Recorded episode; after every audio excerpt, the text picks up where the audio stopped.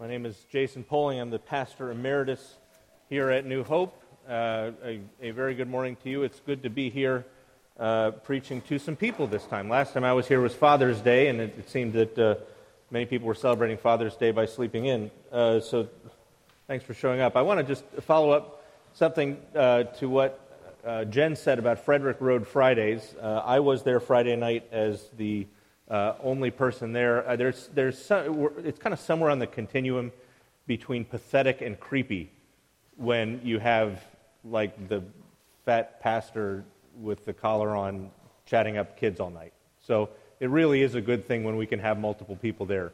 Uh, so I want to uh, encourage you to hit the sign up genius. It, and it's fun. It, it, thank you. Um, it really is a, a good time. Um, and, uh, and I, what I'm hearing everybody say is like all their kids talk about all week is the, is the prize wheel. These kids need to have more important things going on in their lives than this prize wheel. But as long as they're interested in it, let's, let's keep giving it to them. So, this morning, we have an opportunity to take a look at a passage that is very controversial and has been made so recently by the way that it has been used by government officials. As you may recall, uh, not too long ago, in fact, it was uh, on uh, June 14th, so just a month ago, uh, the Attorney General, Jeff Sessions, gave a speech regarding the way in which our government is handling matters at our southwestern border. And he responded to some of the concerns that had been raised by Christian organizations about what our government was doing and, how. And he said, Let me take an aside to discuss concerns raised by our church friends about separating families. Many of the criticisms raised in recent days are not fair or logical, and some are contrary to law. First, illegal entry into the United States is a crime, as it should be. Persons who violate the law of our nation are subject to prosecution. I would cite to you the Apostle Paul and his clear and wise command in Romans 13 to obey the laws of the government because God has ordained them for the purpose of order. Well, this got all kinds of people all kinds of upset. And I will say that my initial thought when I heard this uh, was that kind of like the, the Far Side cartoon on the cover of your bulletin. Um, you, you, know, politicians doing theology doesn't usually work out in ways that impress the theologians. On the other hand, I imagine that politicians roll their eyes when I utter my political opinions. So I guess it's only fair either way. But, but the question, I think, is an important one. Is he right to say what he said. Is he right that in Romans 13, Paul says we have to obey the laws of government because God has ordained them for the purpose of order? And furthermore, that orderly and lawful processes are good in themselves and protect the weak and lawful. Well, let's look at this text. Let's look at this text and evaluate that. Paul says in chapter 13 of Romans, he says, Everyone must submit himself to the governing authorities, for there is no authority except that which God has established. The authorities that exist have been established by God. Consequently, he who rebels against the authority is rebelling against what God has instituted. And those who do so will bring judgment on themselves. For rulers hold no terror for those who do right, but for those who do wrong. Do you want to be free from fear of the one in, the authority, one in authority? Do what is right, and he'll commend you. For he is God's servant to do you good. But if you do wrong, be afraid, for he does not bear the sword for nothing. He is God's servant, an agent of wrath, to bring punishment on the wrongdoer.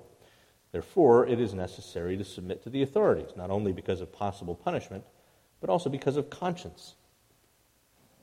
This is also why you pay taxes, for the authorities are God's servants, who give their full time to governing. Give everyone what you owe him. If you owe taxes, pay taxes. If revenue, then revenue. If respect, then respect. If honor, then honor. So that's the text. I think there are three things that we need to keep in mind about this text as we think through it. The first is that it does not exist in a textual vacuum. The second, that it does not exist in an historical vacuum. And the third, that it does not exist in a theological vacuum. Paul is writing chapter 13 of Romans, pay attention here, after chapter 12 of Romans. Right? So it follows the end of chapter 12, and because the chapter divisions are not things that Paul put in himself, they came along later. When we go from chapter 12, verse 21 to chapter 13, verse 1, this is probably one of these places where Paul is simply continuing on with what he was saying. At the end of chapter 12, he's saying, Look, don't exact revenge. In fact, broadly speaking, Chapter 12 of Romans, you, you could sum it up as one thing. Paul says, For Christ's sake, behave yourself. Actually, that really is what he's saying. For Christ's sake, for the sake of Christ and his reputation, there are good ways of living, and, and you should follow them. And one of them, it gets to the end, is don't, he said, not revenge is a dish best served cold, revenge is a dish best served by somebody else, i.e., by God. Don't take vengeance, but let God take care of whatever execution of justice needs to happen. He's saying you shouldn't be trying to do on your own what is properly the role of government, which, you know, again, classic political theory says that, that the government is the entity that has the legitimate monopoly on the use of force. You have to have some sort of government in order to protect people against those who would do them harm. And so we also need to keep in mind chapter 12 of Romans, again, this may come as a revelation, that comes after chapters 1 to 11 of Romans. Right? And in, in fact, chapter 12 starts off, therefore, I urge you, and the therefore refers to the first 11 chapters of Romans, where, where Paul is saying, to summarize, as he says in chapter 11, verse 32, that God has bound all men over to disobedience in order that he may have mercy on all. So, Paul, in the course of Romans 1 to 11, is talking about the reality of the human condition. He talks about how specifically that cashes out in terms of how we understand the promises that God has made to his people Israel and the ways that he is seeking to draw the nations into his fold. But, but the, the key thing Paul's trying to get across is that everybody needs salvation because everybody is on their own in trouble. None is righteous before God. All have sinned and fall, fallen short of his glory. And so we need to be saved. Thanks be to God, we are through Jesus. And so, chapter 12 isn't about somehow kind of earning your salvation. It isn't about behaving in a way that God's going to really like you and really uh, welcome you. It's saying, no, in light of the fact that you have been welcomed by God, that He has forgiven you, in light of the fact that you have this new life in Christ, here are ways that you get to live now. And chapter 13, verses 1 to 7, precedes what comes immediately after, which is chapter 13, verses 8 through 10, where he, he, Paul says that, that famous line that people misquote uh, or misunderstand to think you can't take a mortgage, which is let no debt re- remain outstanding except the debt to love one another. What he's saying is, is yes, there are, are rules or commandments that are given. And, and, and, a good way to think about how you live those out, how you follow those, is just keep in mind you, you need to be loving one another. In fact, going on in chapter 14 uh, uh, and 15 of Romans, he, he basically says you need to be less concerned with how well your neighbor is behaving and what standards your neighbor is using. And you need to be more gracious to them as they try to work out what it means for them to live in a way that pleases Christ. So when Paul is talking about submission to governing authorities here in chapter 13 of Romans, he didn't sit down and say, Now I'm going to unfold a theology of civic authority. He was in the course of writing a 16 chapter letter, and this part of the letter has to do with him talking about how we live out our identity in Christ in all kinds of different ways. It's not outside the realm of possibility that you can do a little bit of mirror reading. So when you hear Paul say something like, don't take revenge, but leave that to God, it could be that there's a problem in Rome where there are folks who are kind of taking revenge against each other. You know, like the sign at SeaWorld that says, don't swim in the shark tank. Probably somebody made it necessary to have that sign up, right? And so it could be that there are people who are in Rome who are saying, well, you know, I, Jesus is king. I mean, Caesar's not, so I don't need to do what Caesar says. No, Paul says. Part of what it means to live well, to live well for Christ, is to do so as a functional citizen. Now, that is a little different for us today than it was for a first century Christian in Rome. Because as I said, this text does not exist in an historical vacuum. Paul is writing this to a community that was not, unlike us, involved in a democratic system of self government.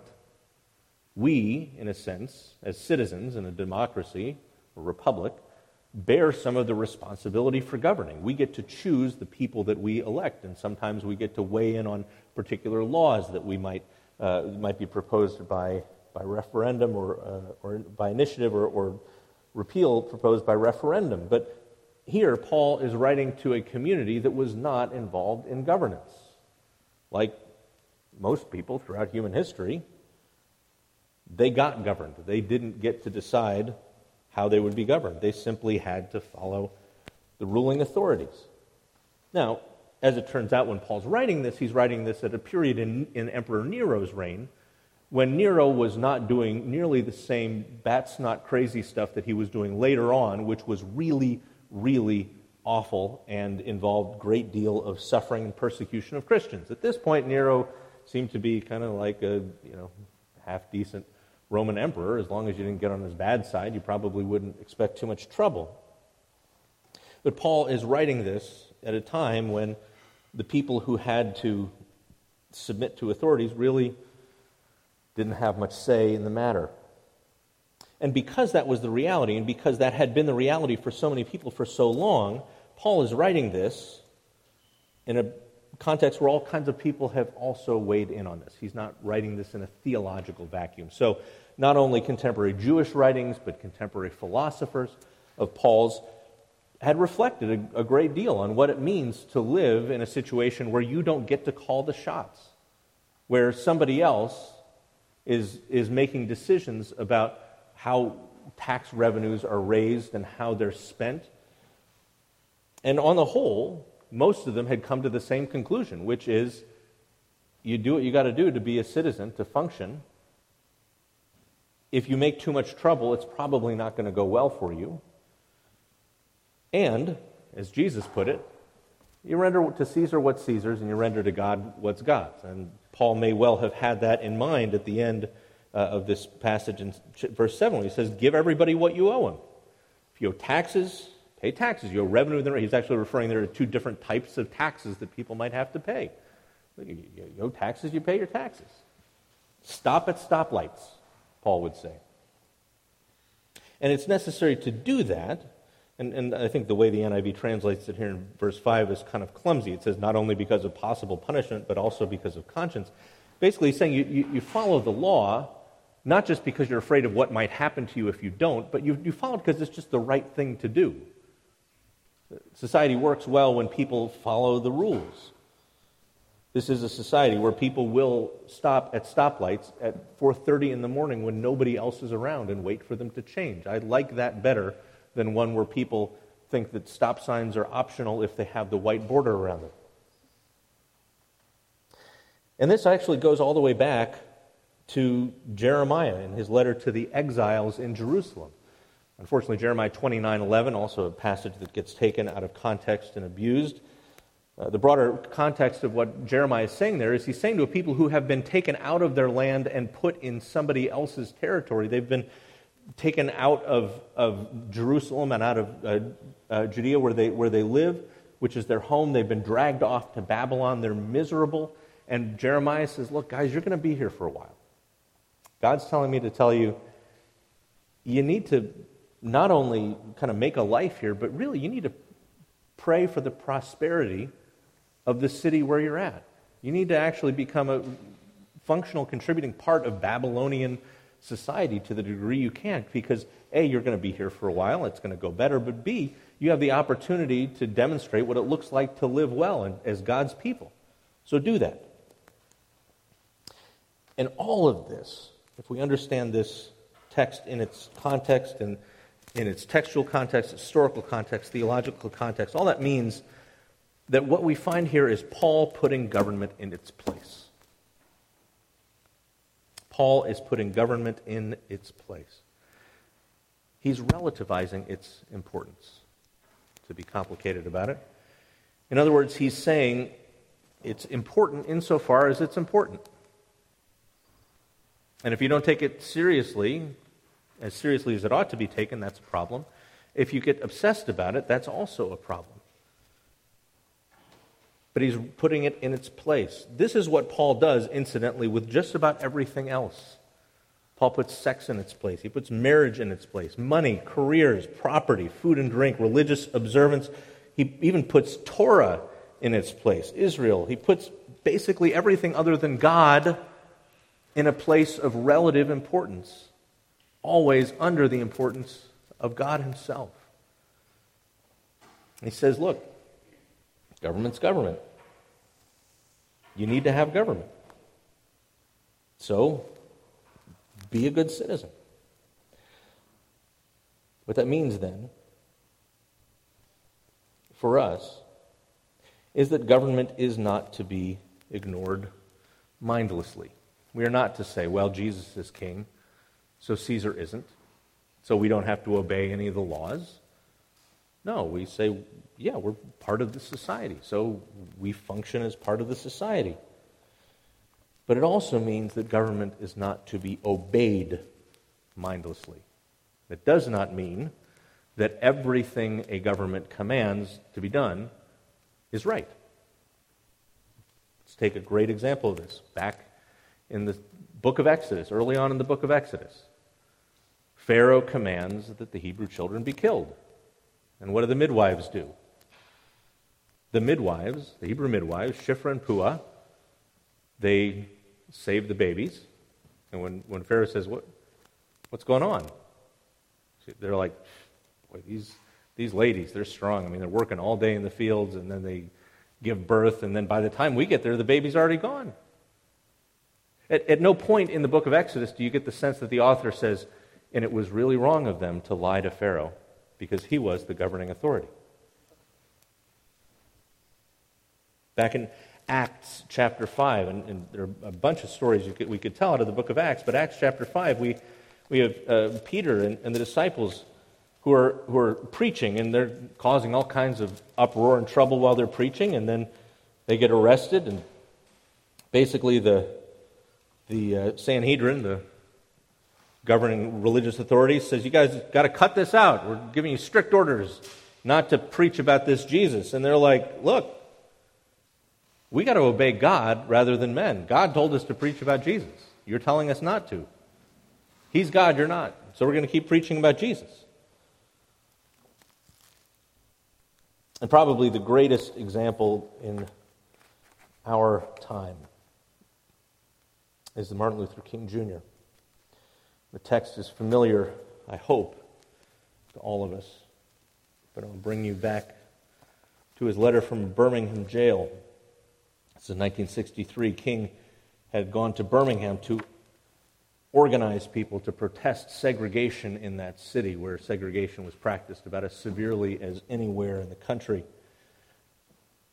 And a group of clergymen, both uh, Christian and Jewish, basically wrote a, a letter saying that he should cut it out, that it's really unhelpful that they're working out their stuff and the way they need to work it out, and that the last thing we need to have is outside agitators coming in and causing trouble.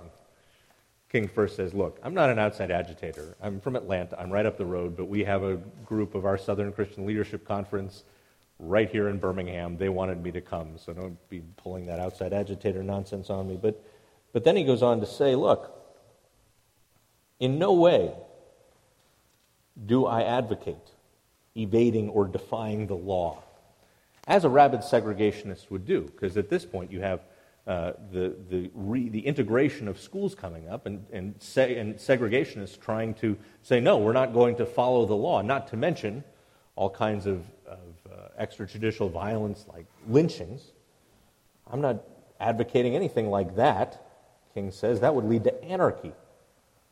No, if somebody's going to break an unjust law, he says, he has to do it openly, lovingly, not hatefully as segregationists were doing it, and with a willingness to accept the penalty. In fact, I submit that an individual who breaks a law that conscience tells him is unjust and willingly accepts the penalty by staying in jail to arouse the conscience of the community over its injustice is in reality expressing the very highest respect for law.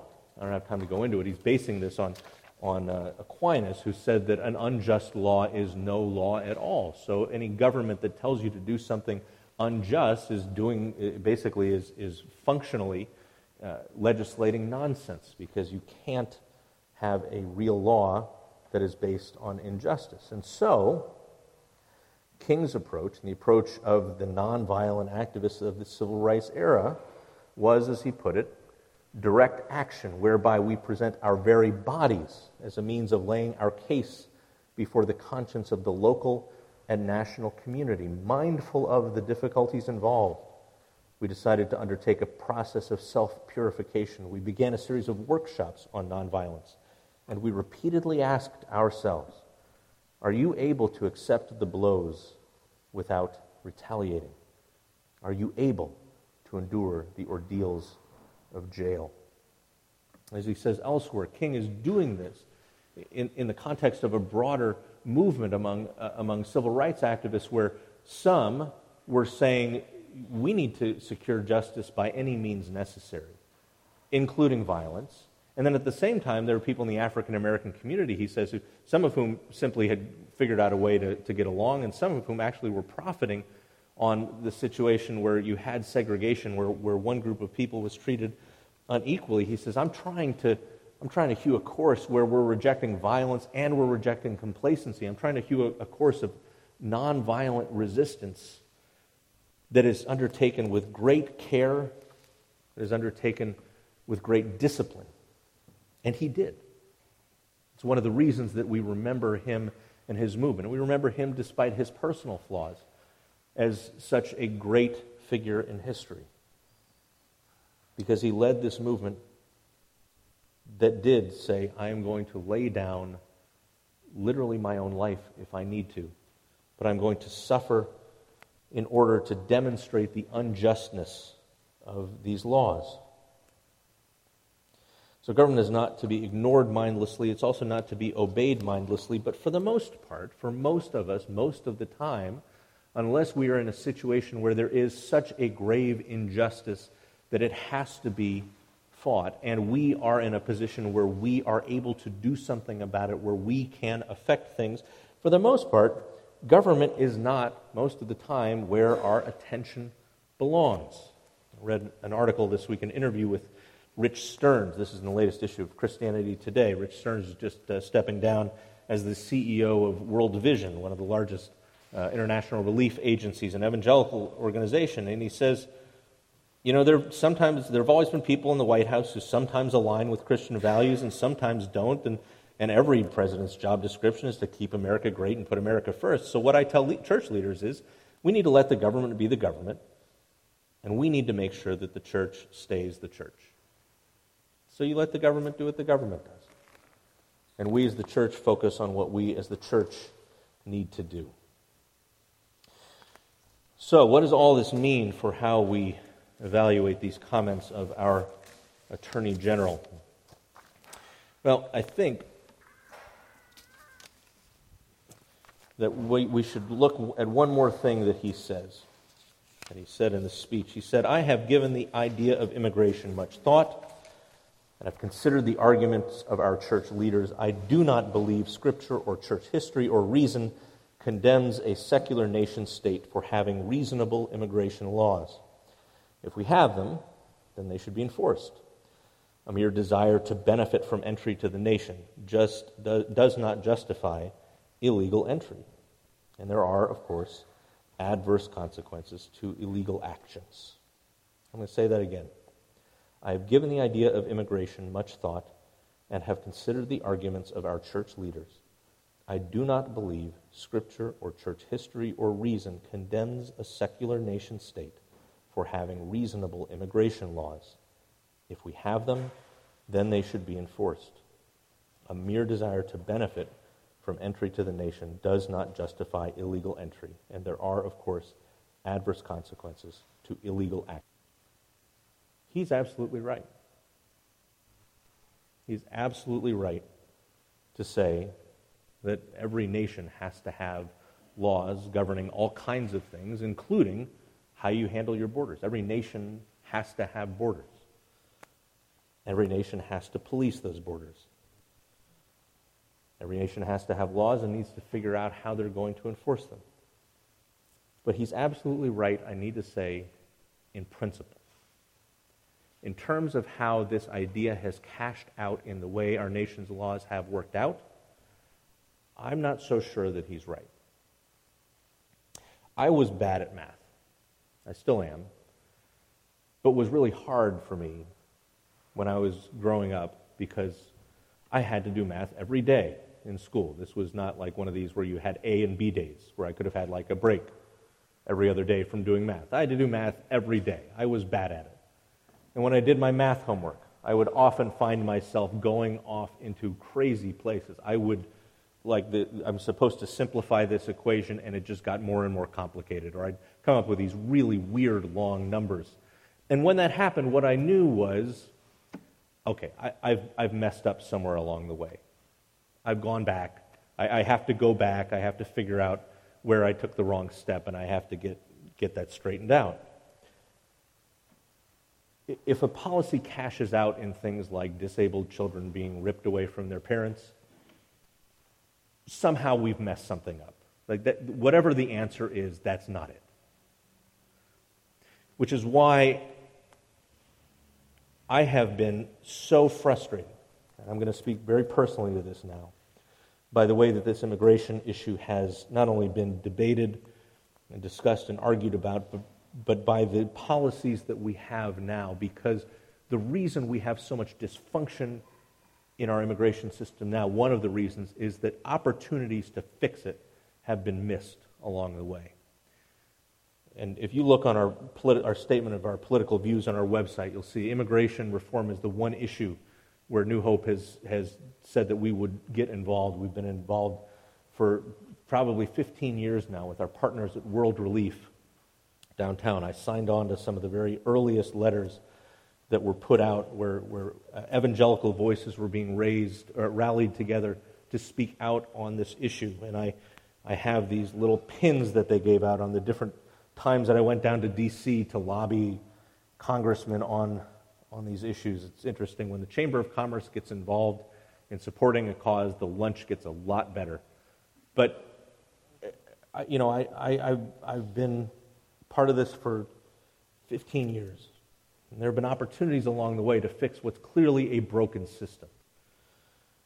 And for all kinds of reasons, including some very venal, calculated political ones, people who had the opportunity to make better choices than they did ended up doing what they did, which has put us in the place we're at. I don't know what the solution is. I really don't. I have some ideas. I'm pretty sure that if what we're doing is eventuating in some of the things that are going on, then that means that however well intentioned people may have been when they worked out certain policies. They need to go back and figure out where they went wrong and where we can do something different. I continue to pray and I continue to hope. And one of the things that gives me hope on this is that this is an issue where the church as a whole is speaking with one voice, where Catholics, Protestants, progressives, evangelicals, uh, this is a place where you can get, I'm not joking, you can get a, an extremely conservative cardinal in the Catholic Church and Al Sharpton and a Southern Baptist leader all saying the same thing, which is that this needs to get fixed. And my, my hope and my prayer is that the witness and the voice of the church can eventually have an impact on the people who actually make policy. Thus endeth my comments on immigration reform.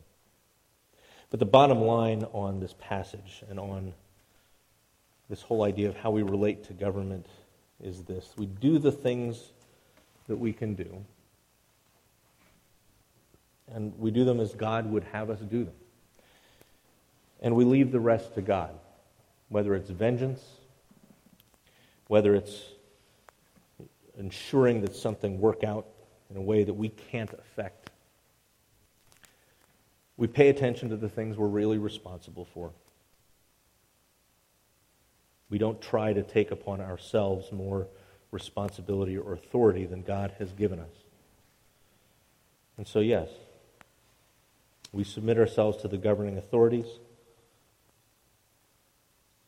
We obey them unless we can't. And in all things, we try to keep a sense of perspective. Let's pray. Lord God, this is a difficult time for our country. We do have a problem that needs to be solved. And when I hear some of the loudest and most aggressive voices articulating their solutions, I don't think they make a lot of sense. And I'm grateful for the opportunity that I've had to talk with so many people who are compassionate, who are thoughtful, who are not naive, who have tried to steer a way forward for our country in regard to this issue. I pray, Lord, that somehow voices of both reason and love will prevail in this particular debate. But however long this goes on, and however ugly it gets, I pray that your church will consistently bear witness to the fact that we are first citizens of the kingdom of heaven. But that insofar as our citizenship with the kingdom, in the kingdoms of earth does not conflict with that, we will be good citizens. We will obey our lawful government. And that where,